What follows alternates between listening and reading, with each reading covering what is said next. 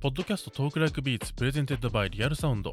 リアルサウンド他で執筆している私、イミジクモと、同じくリアルサウンド他各所でもインタビューや執筆活動、音楽活動を行っている姫野玉さんでゲストの方々をお迎えして、現在気になっている音楽について解説や時には脱線しながらトークしていこうという番組なんですけれども、姫野さんがしばらく休養中のため、ゲスト MC として Talk Like Beats 第8回ゲストのスカートの澤部渉さんにお越しいただいております。はい、どうも、澤部あたるです。よろしくお願いします。しくお願いします。えーでそしてゲストには前編中編に引き続き、ホームカミングスの福富由紀さんをお迎えしております。よろしくお願いします。最後となる後編なんですけれども、えー福富由紀が今ハマっているカルチャーとはと題してトークしていきたいと思います。はい。はい、毎度、あのーゲストを呼ぶために、あのカルチャーについて聞いて いるわけですけれども、はい、まず、あのーかなりざっくりした質問ではあるんですけども、ご自身を構成するカルチャーって言われると、どういうものを思い浮かびますか？うん、まあ、音楽はまず一つあるのと、ミュージックってのと、まあでめちゃくちゃね、すごい、あの、恥ずかしいぐらいにシンプルなんですけど、本、本、音楽、映画、ご飯っていうのがやっぱ強い気がしますね。まあ昔からう、んまあルーツでもあるし、それぞれ昔から好きなもんでもあるし、なんかなんかその、まあカルチャー、そうですね。美美術以外のカルチャー。美術がちょっとね、ぬ抜け落ちてるところがすごいあって、それはね、ちょっと一個コンプレックスでもあるんですけど、そそうですね。やっぱ音楽と本と、うん映画っていうのが、その3つがこう、それぞれにこう、ぐるぐる、なんか作用し続けてるって感じがすごいしますうね。ん美術が抜け落ちている別にコンプレックスに思う必要もないとは思うんですけれども。なんかね、さ聖華大学ってところ出身で、はい。あの、まあ、一応美大と普通の学科があるっていう学校で、多分ね、今はいはいはい。普通の学科が多分なくなっちゃったんですけど、え、そうなあの？多そうなんですか？分そう、多分ね、そうなんですよ。こう本当去年かぐらいに、こうちょっと縮小して、へで中村かほちゃんとかも多分普通の学部で、あ、そうだそうだ。ああはいはいはいはい。人文の方そうそう、人文で、まあちょっとその、はい。でも人文にいるけど友達とかはこう、芸術の学部にうんうん。なっちゃったりとかすごいあって、なんかね、こんなんかコンプレックスじゃないですけど、なんかちょっとそういう、うーん、なんか、なんで自分にわかんないんやろみたいなのがすごいその当時からすごいあっあて、ー触れる環境はあったけどもあんまりこうピンとこなかったっていうポイントそうですね。そういうなんか作品とか、友達の作品とか見に行ったりとうんうんうんうん。か、そういう学内に、なんかこう、へへ、なんかあって、そういう、はいはい。あなんか展、ギャラリーみたいなのがあって、はい。なんかそういうの見に行くんですけど、はい。友達とかはなんか、これはこうこうこうで、みたいな言うんですけど、うん。それをね、僕全く、どうしたってわからなくて、その、それがね、すごい、えーなんか一個自分にないカルチャーだなって気はすごいします。それこそあの海外のグラフィックノベルとか読むのすごい好きなんで、イラストとかすごい好きなんですけど、うん。例えばそれが絵画とかになるとちょっと、うん、うなんかん難しいじゃないですけど、そう写真とか見るの好きなんですけど。なんかね、そういううアートがなんかちょっと昔からなんかそばにあるけど、こう今一つこう自分がこう、グッと入っていけないものとしてなんかある気がしますね。うん。うん。まあ僕もあの京都造形なんですよね学部が。ああ、そうなんだ。で制作系ではなかったんですけど一応はい。美術系の美術史とかそういう感じのことをやってたんですけど、確かに京都って本当になんかこうもちろんポップカルチャー系のそのイラストとか写真とかもめちゃくちゃ触れる場所もあると同時に、うん美大が多いから、まあ、美術ってまあなんとなくこうあ街歩いててもまあ目に入ったりとか、うんまあギャラリーの場所がここにギャラリーあるんだなってのがあったりとかしますからうね。ん、そうですねう。ん分かったら楽しいのになーって多分すごい。うんそれこそ造形とかもなんか遊びに行ったりしてて、うんまあもうあのフロアというか、あの入ってすぐのはい。とことかすごいじゃないですか。なんかなんとなく、わあ素敵やなとか思うんですけど、なんかそれをその 優劣が分かんないというか、いいって言われてたらいいと思うし、うんうんうんうんうんっていうのがすごい、なんか自分に抜け落ちてる感覚がすごいあって昔から。うん。まあ多分そういうへ友達が多分周りにいっぱいいたからっていうのもあると思うんですけど。詳しい人いるとね、そうそうそう。ちょっと負い目感じちゃうもんうね。ん。うん。ととにかくでかくてすごいなみたいななんかそのあそういうのすごいあったんですけど、でもすごい造形大に行くのすごい好きでしたね。北山通、あ北白川通りがすごい。好きで、めっちゃもしかしたらすれ違ってたかもしれない。かもしれないですね僕ずっとねあの北白川のあたりに京都にいた時は住んでたんで、うーん。へー2008年から16年ぐらいですかねああ、2008年。じゃあ全然全然多分まあかぶってますよね。ねしかも僕聖火にあのギャラリーとかに割と行ったりしてたんで、はいはいはい。えー絶対すれ違僕、その一乗寺の、あのピザリトルパーティーっていう京都とかにしかあないその宅配ピザ屋さんがあって大学の時そこでアルバイトしてそのんあの左京くじをずっとこう引いてぐるぐる回 あの本当にマジで配達して回ってたんで。すれ違っていそう 天一本店とかうん。そうですねめちゃくちゃ行ってたんで。そうかあの辺か。あの辺ですね、なんかやっぱちょっとそういう雰囲気のある、ん。そのエリアっていうのもあったしう、んなんかそういうちょそこはちょっとありますね、なんかうん。追い目、まあ追い目的なのがある気うがしますね。ん。でもそれ以外のうん。カルチャーがすごい自分にとってはこう大事なものとして大きくある気がしますね。まあ本も音楽も映画もご飯もやっぱりその京都の左京区とかにはやっぱりすごくいろんな触れる場所もいっぱいあったし、うん、そういう環境も大きい？ですかね。そうですね。まあそのもともと住んでたのが石川県能美市っていう、本当海と山に囲まれた、本当に何もない町なんですけど、うんその、まあ、でっかい図書館があったのと高校に入った時に急に蔦屋ができてその CD をなんかセル CD 売ってる販売してるコーナーもあるし、はい。雑誌のコーナーもあるし、うん視聴そのレンタルコーナーもあるっていうなんかちょっと大きい蔦屋ができて急に。そこでこうなんかいろんなものが爆発してでそこからそのまま京都に行ってよりそれがこうバーンって広がったって感じがしますね。うんやっぱその中古 CD 屋さんみたいなブックオフ以外の中古 CD 屋さんとかレコード屋さんみたいなのにこう触れるなんか振ったことなかったんでそれこそ京都って本当いっぱいあるんでこの歩いていけるエリアに市場のとこにいっぱいレコード屋さんとかがあって、あれがもう楽しすぎてなんかそういうニュー、ニューウェーブ的な音楽に多分、うん。こう大学入った時とかにすごいニューウェーブとかポなんかポストロックとかそういうちょっと今まで触れてこなかったものにすごい、ぱい触れる機会があったの。それはやっぱ京都やからこそって感じすごいしますうね。ん。うん。まあ、石川その出身の場所で過ごされていた時から、まあ、もちろんカルチャー的なものは結構触れられてたんですか？そうです。でもね今思うと全然そのもうビレバンがすごいと思ってたんで当時。いやでもね、うん地方都市にで育つとねそうなんですそうよね。ですよね。へ当時僕そのまあインターネットもまだ疎くて家にねそのでっかいあのもうパソコンしかなくてそのノートパソコンとかじゃなくて、うん。あのはあ。でっかいパソコンがリビングにドンってあるっていううん。感じで、多分ね周りの人とかと比べてちょっとこうなんかネットに触れるのが遅かったのもあって、足で稼ぐしかないしそのタワレコに電車で1時間ぐらいかけて行ってタワレコとビレバンがあるそのショッピングモールみたいなところが一番のそのカルチャうーん。だと思ってたんで。うん。で本当にそうですね。まあそれもすごいこうその中でこういろいろ頑張っていろんなものをこう聞いたりしてたって感じですね。う。ん。いや澤部さんなんかもう割とこう、はい。シティボーイ。そんなことはないんですよ。そんなことはないんですけどいやもう20、ん23区に育っていたらもう。でも23区っつったって板橋区なわけですから僕の生まれはいやいやでもねいや。板橋区なんてほんと20他の他練馬以外の人からしたら板橋かっていう。練馬 練馬と板橋は同等だと思うんで。えー。そうそうそう。多分その23区の中でもとりわけ色がない街ですよ。う。ん。そう。えー。うんうん、なんかこうよくこの間も愕然としたんですけどその髪切ってもらってる時にこう町中華厳選何点みたいなのあはいるじゃないですか。はいはいはいうんああいうのをその澤部君こういうの読むでしょみたいなふうに渡されてうん 読むんですよ。で読んでうん最後の作品に何区何区には何があってとかあるんですよ。はい。でやっぱ練馬と板橋はねないですね。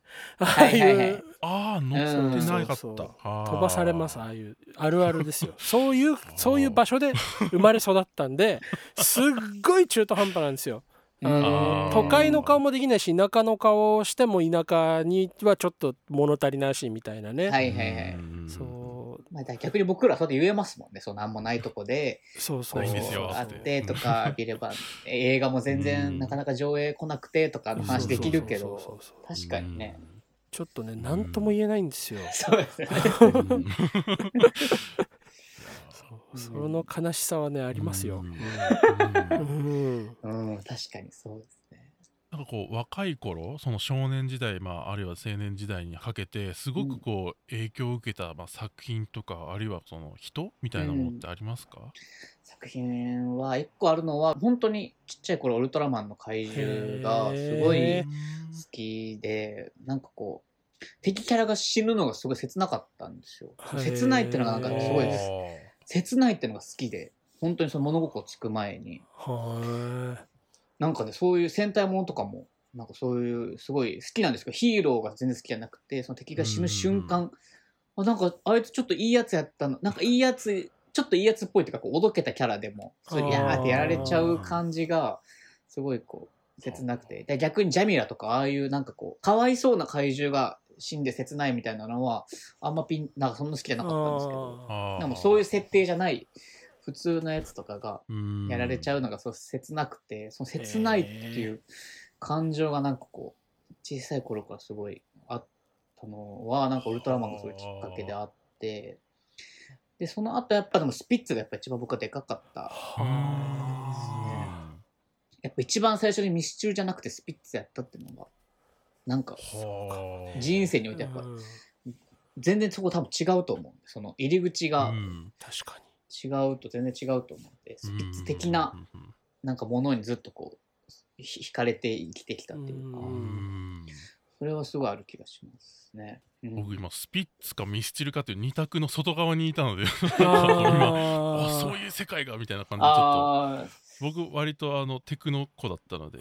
えええでもテクノに目覚める前があるわけじゃないですか。あでもそうかそうか。えっと今いみじくまさんっておいくつなんですか？僕はあの32になりましたこの間。あじゃあ僕より下だ。僕は今年30になったんで、ちょうどこかね。そうですね。そうですね。う、僕、まえ、真ん中ぐらいですかね、うん。だだとしたら小学生の頃とかねそんなまだテクノとか聞いてないじゃないですか。なんかあのゲームミュージックから入ったんですよ。あーなるほどなんかもちろんなんかこうテレビで流れてる主題歌を聞くとかあったんですけどあうんうん。なんかこう音楽だなと思ったのと割とビートマニアとかだったんですよ。えー？なるほどはいはいはいはい。ねそれはなかなか特殊な。でなんか多分音楽番組とかを見てそのあこのバンド好きっていう風になる人だったらやっぱこうそう当時そのいろいろ出てたりとか、ねうん。売れてる人だったりとかっていうのは入り口にすごくなると思うんですけどまあ僕の世代ぐらいでテクノに目覚めた人って大体やっぱこう B マニとかこうへー。ダンスダンスエボリューションとかあの音ゲーでこうあのある種教育されたような人ってそれなりにまあなんかこう固まってて。確かに周りでもいましたね、ニデラがどうとかみたいなこと言う人いました、うん。なんででもやっぱりそのもう今になってこういろいろこう状況がみんながみんなビーマンにやってるわけじゃねえんだみたいなのが分かってくるとあそっかそっかスピッツかミスチルかどっちかなんだなみたいなことが分かる分かるんですよね今になっては。えー、B マニってちょっとこう、ハードル高かった気がします小学生ぐらいの時とかって。ねなんかゲーセン行くのがハードル高かったう気がするな。ん。か高校生とかの人がそうそうそうそうやってるみたいなイメージ。でしたね。うん。ポケモンとか、そういうのがゲームっていううん。感じでしたね。うん僕とかの世代だと音ゲーが本当出始めたぐらいじゃないですかきっと。多う分ん違うかな？B マニとかが最初ですよねそれこそ。ビーマニとか多分ちょっと先駆けてパラッパラッパーとかあがあーそうかそうかそうかそうかそうかそうか。パラッパラッパーは最高ですねパラッパラッパーは最高ですね。大体みんな同意されるパはいラッパラッパーは最高。パラッパは最高ですパねラ。パラパは最高 そうかそうか。あ。うん。ーそうあの僕もテクノ子供の頃好きだったんですけどそれはやっぱ電気グルーヴだとかそういうのがあーはいはいはいうんの流れでしたね。ううん。ん僕なんかそういうゲームでその音楽そういう音楽を知った後でじゃあ何調べようってなった時に電気グルーヴとか剣士とかみたいになったって感じですね、はいはい。へー。へまあそんなそんな僕の話をしてもしょうがないんですけど テクノは全然、僕は多分スーパーカーを掘っていって、ハイビジョンとかでなるほどなんかそれがすごい、小6の時にすごいそういうなんか日本のロックみたいなのがすごい好きになってはおあ母さんがくるりとかリメオロメンとかを聞き出してでお母さんがお母さんがなそのまあ、うん。僕がスピッツ好きっていうのもあ,、はいはいはい。あったんでなんかこう、うん。スピッツっぽいものがなんか最近あるみたいな感じでリメオロメンとか、うん。ちょうどリメオロメンとかうん。アジカンとかがこうデビューした年はいではいはいはい。2010 2003年って。はい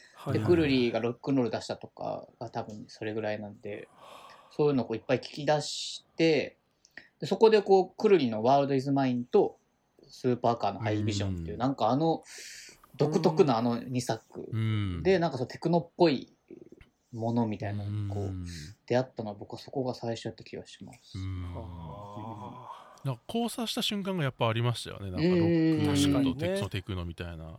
でダンスだけじゃなくてもうちょなんかもうちょっとアンビエットよりっぽいはいはいはいはい。そうスーパーカーとかそういう思考もあったし。まあ音楽についてはまあそういう感じだと思うんですけど、はい。まあ他にもまあ本とか映画ご飯って挙げていただいてますけど、はい映画とかってまあ本ってやっぱまあ本本屋さんに行くとか図書館に行くっていう風な形であると思うんですけど、映画ってやっぱりこうアクセスする方法が結構地方だと限られてたりすると思うんですけどそうですね。どういう風に触れてました？もともとルーツとしてあるのが、その家にずっとこうお父さんお母さんが昔からダビングしてた金曜ロードショーのあの、本当にトータルリコールとか、ターミネーターとかがバーってあって、それをずっと見てて、なんとなくそのアメリカっぽいみたいなものがなんかいいなみたいな、ゴーストバスターズとかのあの感じ、素敵好きやなみたいなのがあって、まあ、ルパンとかもそうなんですけど、ちょっとこうん。うアメリカっぽい感じっていうか、なんかすごい好きで、で、ずっとそういう映画ばっか好きだったんですけど、うん。なんか CS が映るようになって、ほなるほど中二ぐらいの時に。はい。で、あのーまあ、スペシャルばっか見てたんですけど、そのチャンネル猫ってところで、リンダリンダリンダとかがややってたんあて、なんかーこう自分が好きな、その、サブカルっぽいっていうか、その小説とか、あの、うん小説と音楽が先にあって、なんかそことリンクしてるような映画うん。みたいな感じがなんかすごい、そこでああと思って、100万円と苦虫女とかも多分そこら辺で多分はいはいはい。CS でやってて、へその CS のチャンネル猫でそういう映画いっぱい見てたのがだいぶ大きかった気がしますね。いやー僕もねあの CS の影響めちゃくちゃでかくて、スペシャめっちゃ見てたし、うん。チャンネル猫あったーみたいなのありました今。ありチャンネましたねル猫最高ですよね。あったっていうかまああるのかもしれないですけどうん。今でも。なんかわあ録画してたーみたいな。チャンネル猫いいんですよ。うん。そういうちょっとうん。多分ね、多分レンタルとかと同じぐらい、同じぐらいの速さで、うん。多分方角が、方角がすごいへ結構なスピードで流れてたんで、だからジョゼと虎と魚たち的なう、ん。ああいう空気感の方が、うん。多分チャンネル猫とかですごい知った気がしますね。はあ。いやなんか CS の話はねちょっとものすごいこう僕も CS に割と思い入れあるんですよ はい。あの文化的なそのまあスポットとしてはビレバンとかまあなうんんなんとなくこういろんなこう地方なりにやってるそのミニシアター的なところとかまああったりするんだけどやっぱり地方だと外に出るっていうことのそのコストがやっぱりあうるんで。自転車で行ける。る範囲も限られてるしとかなってくるとうん家の中で CS でいろんなカルチャーっていうかまあコンテンツに触れられるのってすごい衝撃的だったうん記憶ありますね。うん。めちゃくちゃ似てましたなるほど。やっぱリンダリンダリンダがでかかったような、おリンダリンダリンダとジョゼがやっぱり大きかった気がしますね。うんどっちもこう音楽と紐づいてたんで、うんジェームス・イハがサントラしてたりとかそのクルリがサウントラしてるみたいなんで、うんなんかそれがあってすごい好きになったって感じしますね、映画。うんそういう日本の映画って。いやでもなんかスペシャッコであのリンダリンダリンダ見たらそりゃ持ってかれるよなみたいなのありますよね。だからさ今思うとベタなんですけど、当時やっぱ田舎にいるとなんかこうう、おーみたいな、自分だけが気づいてるみたいな、うん。そういう、まあめっちゃありきたりですけど、そういう感覚はすごいありましたね。うん。それこそスペシャル見てるから、サキャロックとかエワソンとか、角張リズム的なのもすごい好きだったんで、それは周りはやっぱ普通にラグフェアとか、なオレンジレンジとかの時代だったんで、やっぱそのうん特別な感じっていうか。CS に触れることでなんかこう要するにサブカルとか、うん。まあ、あるいはインディペンデントな文化に触れるきっかけになったっていうのはめちゃくちゃ僕もわかるのです。ごく面白かったんですけど。っていう感じでその子供思春期ぐらいまでのこの話、まあ、そうだったとしてじゃあもうちょっと飛んじゃいますけど、はい。今なんかこう最近これチェックしてるなみたいな、まあ、作品ジャンルとかってありますか、いろいろあっで、まあ、一個新しいのはゲームをすごい最近あやってるんですけど、でもゲームの話はね、うんあんまり僕詳しくできなくて、まだこう入った段階っていうか、はまあ、インディーゲームってのがあるってなんとなく知って、うん。そうはいう、やっぱインディーって作ってやっぱこう、おってなりました。おおおあめっちゃいいっすねそれ。あ これじこれ今まで掘ってなかった面白い。で、ゲあんまやってこなかったんで、ゲーうム。ん。これは面白そうと思って、自主期間にいろいろ PS4 買ったりとかして、いろいろやってみたりして、まあ面白いのもいっぱいあってう、ん。これはまた今後、なんかいろいろ、うん。なんか掘っていけたら面白いなっていうのがあるんですけど、うん。それなんか最近その、ずっと僕本が好きで、でもそれ海外文学とか、うん。その小説がすごい好きだったんですけど、なんかね、いろいろこの2、3年でこう、まあ自分のこう気持ちとか、なんかそういううん。社会に対する感じとかこう変わってきたのもあって、なんかね、そう今まで読んでこなかったような本をはい最近すごい、この2年ぐらいですごい読むようになって、で、一個その佐久間由美子さんの Wii の市民革命って本があるんですけど、おこれは結構すごい、なんか、こういう本を今まで読んでこなかったんで、はいはいはいなんかすごい、まあノンフィクション系っていうか系のうん。そういうのをこう本当に最近すごい読むようになって、それはすごいアルバムにもこう影響すごいうんあるので、なんかそれは一個新しいはあ。なんかカルチャーというか、あの、ポッドキャストがあって、あの、はい。若林さんと佐久間さんがやってるこんにちは未来っていう、ポッドキャストがあって、うん。それの本もあるんですけど、はい。なんかそういう、まあ、ポッドキャストって文化とかもあんまり僕、うん。その触れてこなかったんで、その 2,、うん。2年前ぐらいまでは。でちょうどそのうん、ポッドキャスト文化がこう盛り上がってきたぐらいの時だったんで、うん。まあそういうのすごい、この1、2年はすごい聞いてるし、うん。なんかそういう、なんか、なんか、そういうも、この、チャブっていう、あの、新自由主義の本とかもあるんですけど、こういうのを最近すごいうん。読むように、まあ勉強するようになったってのが、すごい最近、これ一個のカルチャーっていうか、自分の中でこう、うん。新しかったことで、でうん、これが、一個これその、ちょっと恥ずかしいんですけど、これって結構その僕そのイメージクムさんのツイッを見るようになってからって感じがすごいしてて、そう、2018年ぐらいに、うん。そういうなんかちょっと、まあ、リズとかの影響でいろんな、ちょっとこう、いろんな人に聞かれるようになって、うん。で、だいそれぐらいからなんか僕タイムラインがこう変わった印象で自分の。ああその、SNS SNS の、うん。それはすごいあって、で、多分それはう、ん。イミュージックもさ、フォローして、そこからこう、いろいろとか、こう広がって、でほら、本当にその、こうん。れ恥ずかしくてあれなんですけど、多分本当にそうで、このリズムから考える J-POP 誌もそうなんですけど、あーなんかめちゃくちゃ恥ずかしい。ねめちゃくちゃ恥ずかしいでそれがすごいアルバムに影響を与えた一つのカルチャーっていうか、へはすごいするんで、で、それ、そういうものと、その映画とか、そのうん。文学とかが、こう、つながった作品、本があって、これ現代アメリカ文学ポップコーン大盛りって本があって、これ今まで自分がこう、好きだったカルチャーと、なんかい新た新しくこう今好きになって、うん。新しく好きになってって言い方あれですけどこう今のこう自分がこう気にしてるものとかがこう、うん。なんかリンクしてる作品とか、まあ、そういうはあ。リンクした視点で語られてる作作品で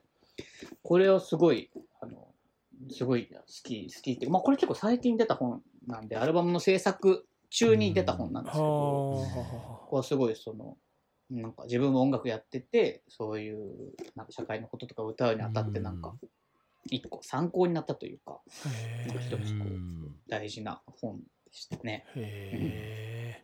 やっぱりこうコンテンツの状況もいろいろ変わってるじゃないですか。サブスクでその音楽も映像も。あのいろんなコンテンツに触れられるようになってでそういうコンテンツの話もあるんだけど、はい。最近やっぱ大きな変化っていうのはそういうそのいろんなコンテンツとかうんをちゃんとこうマッピングしてくれるいいその本とかが割とあの手堅く出てるっていうかポン出てる感じがしてそうですね。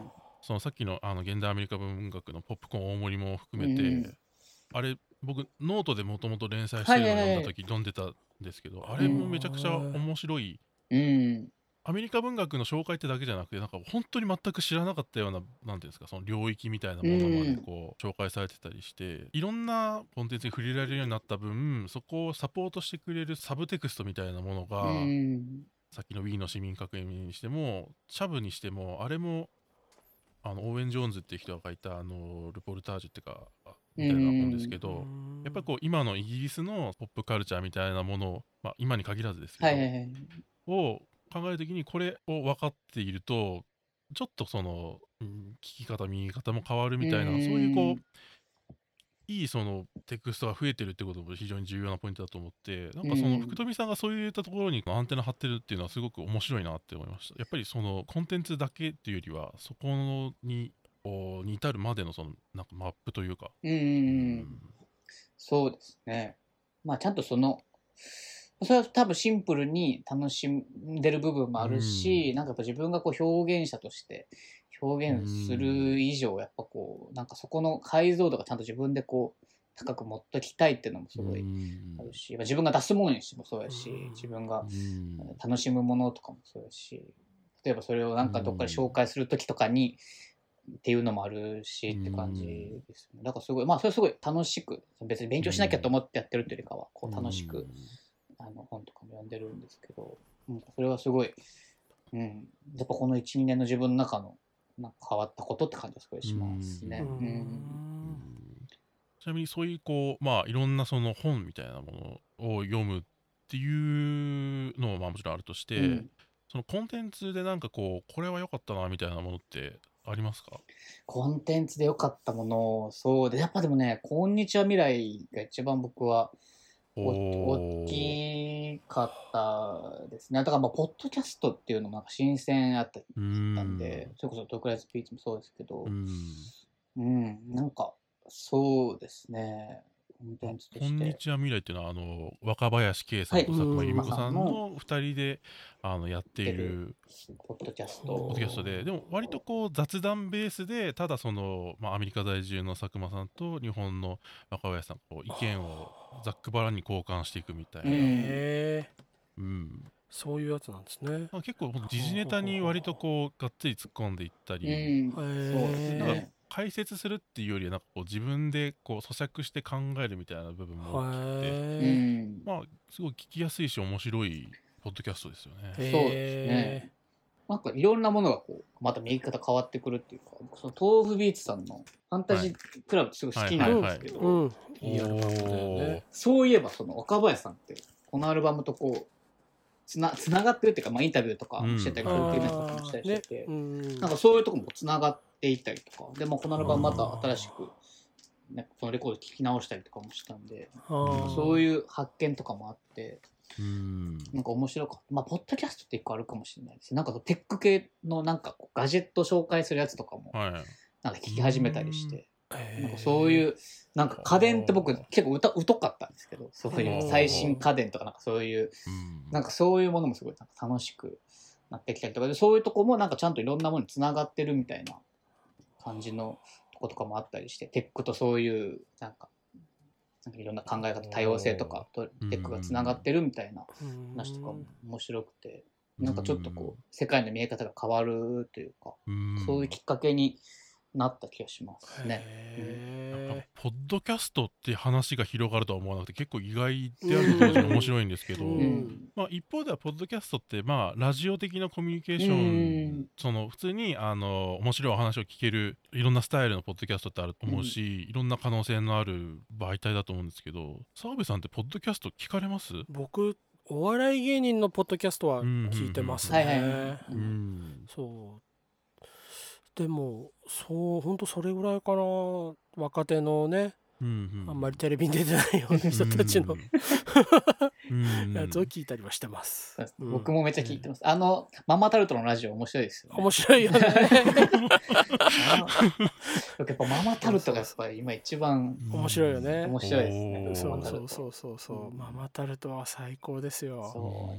お笑いもね、ずーっと好きで、まあ、お笑いもね、うん。結構その自分の中で大きなカルチャーではあるんですけど、うんそうそうそう。なんか年々やっぱね、お笑いとのこの、なんか、自分のこのなんか、バランスがなんか難しくなっていくっていうか、やっぱなんかね、僕やっぱうんこう、うん。なんか、人を傷つけない笑いって、あまあ最近、まあ2019年、うん結構パガ M1 で出てきて、まあ話題、話題になったとか一個あって、それは素晴らしいことだと思うけど、確かにその自分、お笑いファンとして、それが無理なこともなんとなくわかるじゃない、そうですね。そうそうそう。うん。うん。それが無理なこともわかるけど、まあそうあってくれたらいいな、みたいなのもあるし、で、そね。それがもうその1年も経たんうちに、もうその、まあね、まあもうギャグみたいになってるわけじゃないですか。そのうん。人を傷つけない笑いで、その、もう、ねなんかそういう、お笑えるワードみたいになっちゃってるのも、あなんかあったりし、あ、なんかそう、やっぱそうなるよな、うんみたいな、なんかーそうこだう、ちょっねと、うん。うーんっていうのもあって、でもやっぱ好きやし、そのお笑い。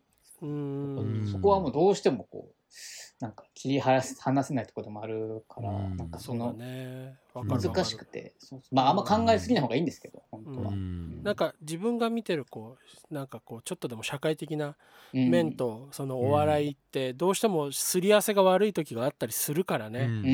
うん。ん、そうああこういうこと言っちゃうんだとかさ一瞬よぎるともう楽しめなくなったりしちゃうからね。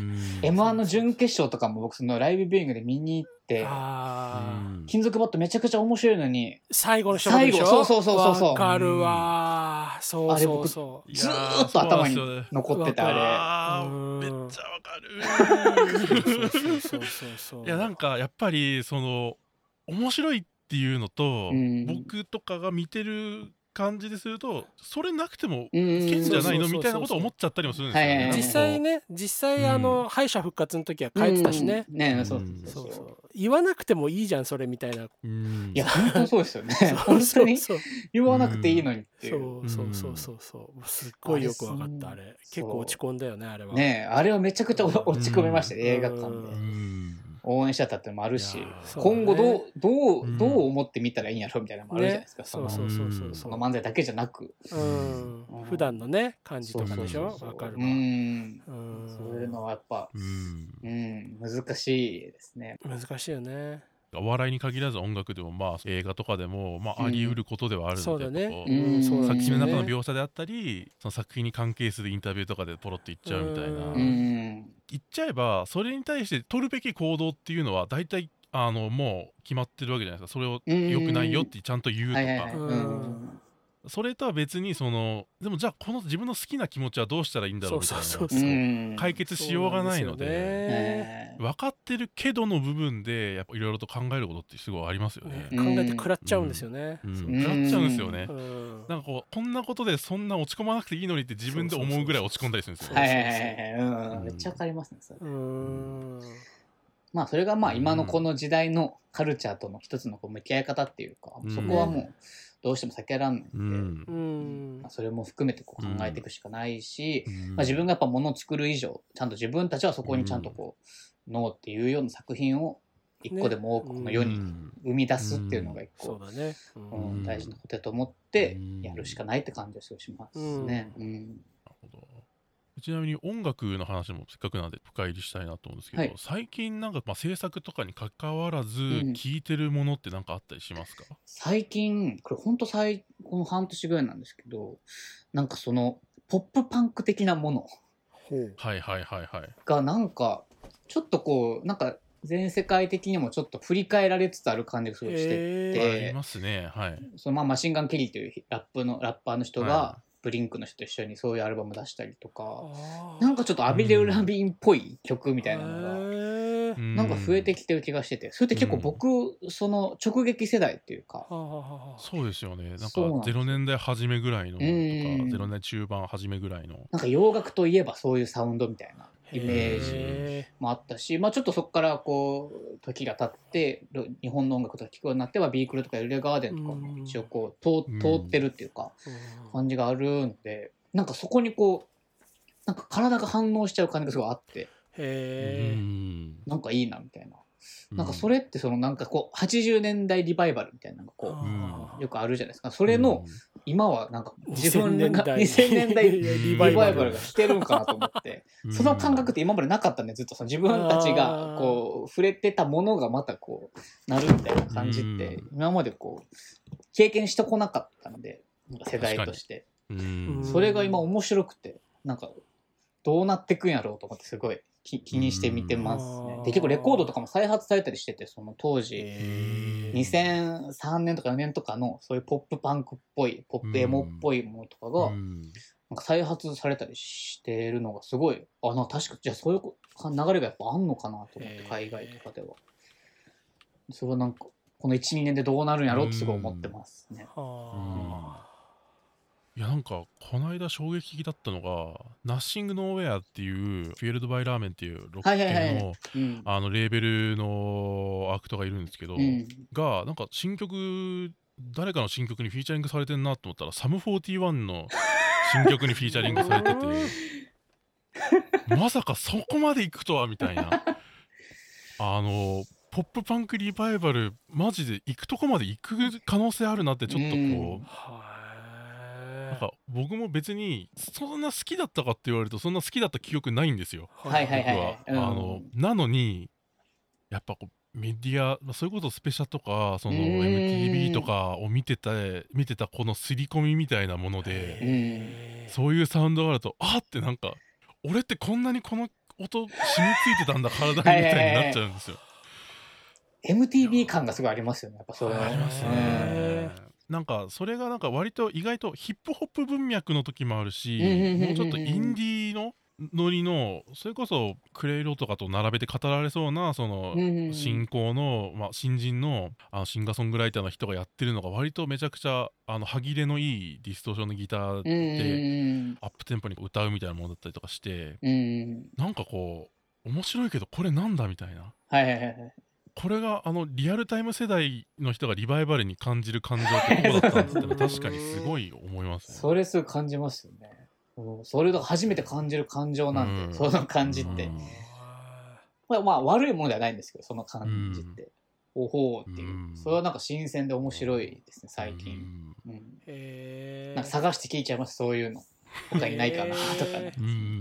ちなみに0年代の頭とか、まあ、そのぐらいのサウンドで言うと割と R&B でもそのぐらいの時期のサウンドって結構あのリバイバルっぽくちょっとなんとなく出てきたりとかしてそれこそティンバランドとかがネプチューンズとかそういうそうんのプロデューサーが活躍したぐらいの時のフィーリングがこう今割とこうヒップな感じであの再登場みたいな感じの時があったりしていやなんかもう0年代がリバイバルの対象になったらもう引き裂かれますよね。我が家の春なのか それともこの過去ノスタルジーにとらわれてるのかあの新し喜んでいいのか悪いのかみたいなこう、う澤部さんってなんかこうこれが今今こんなのやっちゃうのみたいな思うことってあります？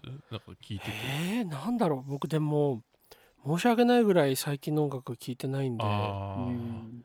でも今年は割とよく聴いてる方で、うん。アーロン・フレーザーとかすごい良かったし、ウェザーステーションの新しいアルバムも最高だったうんうん。けど、その僕は本当に今のシーンを見てないんだなっていうのを人と話すたびにマジで思ってへこむんですよ。あうんいやいやへこむことはないと思いますけど。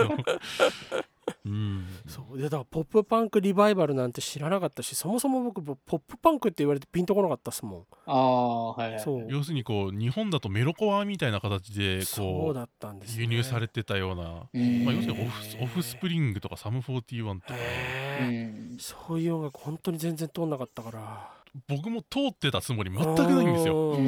ただ刷り込みって怖えなみたいな。へーしかも別に嫌いでもないっていうのがなんかこうなかなか 嬉しいようななんかこうちょっと意外なようなみたいな、うん。